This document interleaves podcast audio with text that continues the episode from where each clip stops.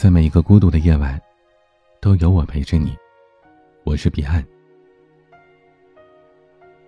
二零一九年上半年结束的时候，在学生们为暑假来临狂欢的时候，一则教育部的通知，让我的心里无限的感慨。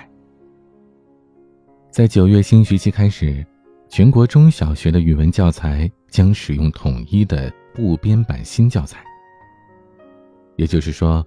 伴随着好几代人成长的人教版和地方版本的语文课本，即将在今年夏天成为历史了。新的教材对原有的课文进行了修订，有删改，有保留，有年级上的调整。可无论教材怎样变化，那些经典的课文都已经成为了一段不可磨灭的记忆。当年那个在语文课上懵懂的少年。也终于在长大成人之后，读懂了文中的人生。朱自清，背影。这时，我看见他的背影，我的眼泪很快流下来了。我赶紧拭干了泪，怕他看见，也怕别人看见。等他的背影。混入来来往往的人里，再也找不着了。我便进来坐下，我的眼泪又来了。唉，我不知何时再能与他相见。年少的时候，我并不知道朱自清的这声叹息是多么的沉重，我更不会明白。讲台上那个长得五大三粗的中年教师，读到这里的时候，为何双眼通红，热泪盈眶？董应台说：“父母亲，对于一个二十岁的人而言，恐怕就像一栋旧房子，你住在它里边，它为你遮风挡雨，给你温暖和安全。但房子就是房子。”你不会和房子说话，去沟通，去体贴它，讨好它。我猜，要等足足二十年以后，你才会回过头来，开始注视这没有声音的老屋。我相信最初的我们，都曾经自信满满的许下过笑的誓言。我们以为来日方长，我们以为。可以从容尽孝，可是我们却忘了，忘了时间的残酷，忘了人生的短暂，忘了生命本身有着不堪一击的脆弱。就像朱自清在《背影》里描述的，他后来最不能忘记的是父亲的背影。他以为一别之后很快能见到父亲。却不知整整过去两年，还是不得见。那种怅然伤怀，只有经历过的人才能懂得。父母在，人生尚有来处；父母去，人生只剩归途。子欲孝，亲尚待。才是这世界上最幸福的事。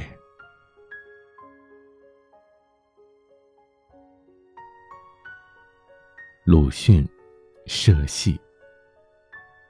鲁迅说：“真的，一直到现在，我实在再没有吃到那一丝的好豆，也不再看到那一丝的好戏了。但是读过社戏的人都知道。”其实那夜的戏，看得叫人打呵欠，破口喃喃的骂。那夜的豆，第二天吃起来也实在平常。后来，我们终于明白，原来有样东西你会永远记住它的好，那就是童年。随着年龄的增长。社会阅历的丰富，我们学会了口是心非，学会了世故圆滑，学会了装腔作势，却再也找不到最初的那份纯真了，也再也没有了真正的快乐。《小王子》的作者安托万曾经说：“所有的大人，都曾经是小孩，虽然只有少数的人记得。我们整天忙忙碌碌，喧闹着，躁动着，听不到灵魂深处的声音。时光流逝，童年远去，我们渐渐长大。岁月带走了许许多多的回忆。”也消蚀了心底曾经拥有的那份童稚的纯真。我们不顾心灵的桎梏，沉溺于人世浮华，专注于利益法则。我们把自己弄丢了，我们该把自己找回来了。人到中年以后，你会发现。我们越来越喜欢怀旧，可我们真正怀念的，也许并非旧时光，而是那个曾经真诚美好的自己。我们注定留不住童年，但是比失去童年更可怕的，是我们丢掉了童心。王安石，游《包禅山记》。王安石在《游褒禅山记》中写道：“尽无志而不能至，可以无悔矣。”有人说，人成熟的一个重要标志，是不再相信努力就能成功。的确，经历的越多，你越发的明白，决定一个人是否成功，有着太多其他的因素，比如出身，比如机遇。比如天分，就连王安石这样才华盖世、位极人臣之辈，都无法完成梦想的蓝图，就更别说这个世界平凡的大多数了。毛姆在《月亮与六便士》里自嘲道：“我拼尽全力过着平凡的一生。”不出意外的话，我们大多数人的生活。都将是平平无奇，甚至有的人还没有走完这人生的历程，就已经离开了世界。那既然如此，努力的意义又是什么呢？高晓松曾经问李宗盛一个类似的问题，他问道：“大哥，人生究竟该怎样选择？”李宗盛的回答是：“生活呢？”就这么两个事儿，一件事儿呢叫做熬，一件事叫做拼。可是呢，你熬来熬去，你会发现，最终还是要拼，那还不如早一点拼了。通往梦想的路很长，拼命前行，就算无法到达终点，也总能离梦想更近一点。有时候，努力。看似没有多大的效果，但它确实如水滴石穿般的影响着我们的人生。总有一天，你会发现，你已经变成了自己想要成为的人，拼尽全力，无论成功或者失败，你才不会等到人生而立，去埋怨曾经的那个本可以的自己。鲁迅，少年闰土。他每到我家来时，总问起你，很想见你一面。却在见面时，他的态度终于恭敬起来，分明的叫道：“老爷。”对于那个带着银项圈、月下刺茶的勇猛少年。为何最后会变成呆板木讷、小心翼翼的中年人？我们曾经百思不得其解，甚至心生厌恶。后来我们发现，自以为是迅哥的我们，都活成了闰土。初生牛犊不怕虎，是少年时期自我认知的骄傲。那时，我们都以为自己是拯救世界的大英雄，只要想做，便没有做不到。可真正的长大，是从认识到自己的责任开始的。就像罗曼·罗兰的那句名言：“真正的英雄主义，是认清生活以后仍然热爱生活。”中年闰土养着八口人，靠着地主家的照顾才能堪堪生存。他难道不希望回到那个和迅哥漫山遍野奔跑的青葱岁月吗？只是成年人肩上的担子太重，他不敢对迅哥有任何的不尊敬，害怕自己的错误会带来一家人的痛苦。这是不是像极了？现在上有老下有小，在职场上谨小慎微的中年人呢？生活磨平了棱角，让我们变成了当年的自己最讨厌的人。但是，我们却也从来没有放弃属于自己的责任。人到中年，踩着钢丝，带着镣铐。我们也许再也无法像少年人那样翩然起舞，可生活的每一步，都变得坚实和可靠。史铁生，我与地坛。我狠命的捶打着两条可恨的腿，喊着：“我可活什么劲儿啊！”母亲扑过来，抓住我的手，忍住哭声说：“咱娘俩在一块儿，好好活，好好活。”可我却一直都不知道，他的病已经到了那步田地。后来妹妹告诉我，母亲常常肝疼的整宿整宿翻来覆去的，睡不着觉。曾有记者追问史铁生：“您为什么写作？”史铁生回答道：“为了活着。”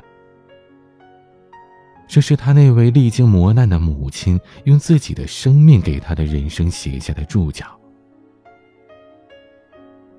有些人活着，就已经精疲力尽了。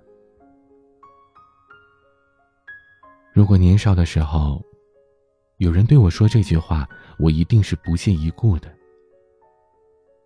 直到我看到台风天里，那个用生命守护汽车的货车司机，看过那些暴雨中为了一单外卖奋力狂奔的快递员，看过那位蹲在雪地里接活，一边泣不成声，一边吞咽着食物的父亲，我终于相信，世间万物。没有什么能苦过生活的，能够活着，已经是最大的幸运了。二十一岁瘫痪，四十八岁开始靠肾透析维系生命，在苦难的生活当中，史铁生足足支撑了五十九年。他用一支笔点亮了短暂。又璀璨的人生。我很喜欢崔健歌曲里的一段歌词：“现实像个石头，精神像个蛋。石头虽然坚硬，可蛋才是生命。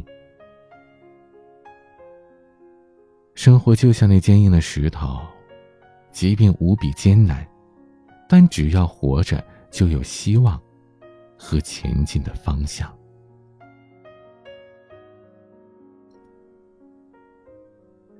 辛弃疾《丑奴儿》书博山道中壁。少年不识愁滋味，爱上层楼，爱上层楼，为赋新词强说愁。而今识尽愁滋味。欲说还休，欲说还休，却道天凉好个秋。小时候的我们，总是满嘴牢骚，走的路远了会喊累，不小心摔倒了会流泪。不开心了，会憋着小嘴在父母那里寻求安慰。而长大之后，你压根不敢再花时间来喊疼，因为每天生活都在告诉你：别抱怨，没有人会对你感同身受的。村上春树说：“你要做一个不动声色的大人了，不准情绪化，不准偷偷想念，不准回头看，去过自己另外的生活。千万不要把自己活得像个落难者，急着告诉所有人你的不幸。总有一天你会发现，酸甜苦辣，要自己尝。”漫漫人生，要自己过。你所经历的，在别人眼里，都是故事。一个人的成熟，就是一个把情绪调整静音的过程。你要努力强大起来，然后独当一面。正如莱蒙托夫的那首小诗。一只孤独的船，一只船，孤独的航行在海上。他既不寻求幸福，也不逃避幸福。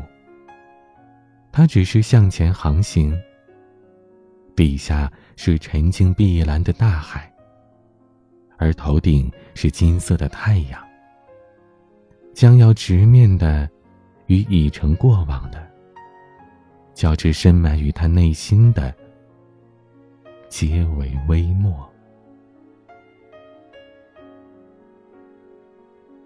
年少不知文中意，再读已是文中人。时光不再是少年锦时，我们也不再懵懂无知。课本。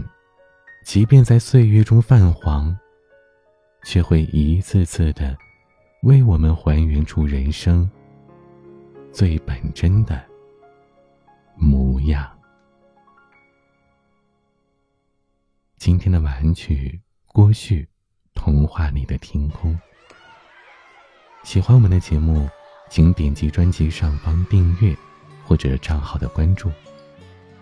每晚节目更新。您都可以第一时间听到。有任何想要倾诉的内容，可以添加我的微信：彼岸幺五零八幺七，彼岸拼音的全拼加数字幺五零八幺七。我是彼岸，晚安。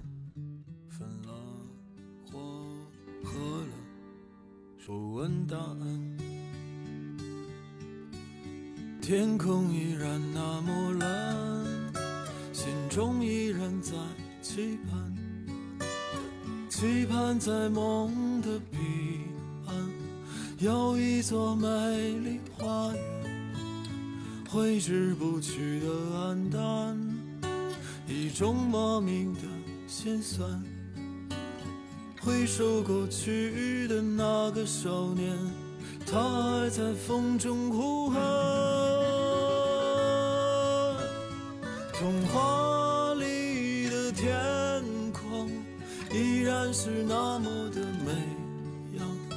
小鸟们在叽叽喳喳，一群幸福的傻瓜。童话里的人啊，是否也曾经牵挂那带着思念的雪花，随风飘散？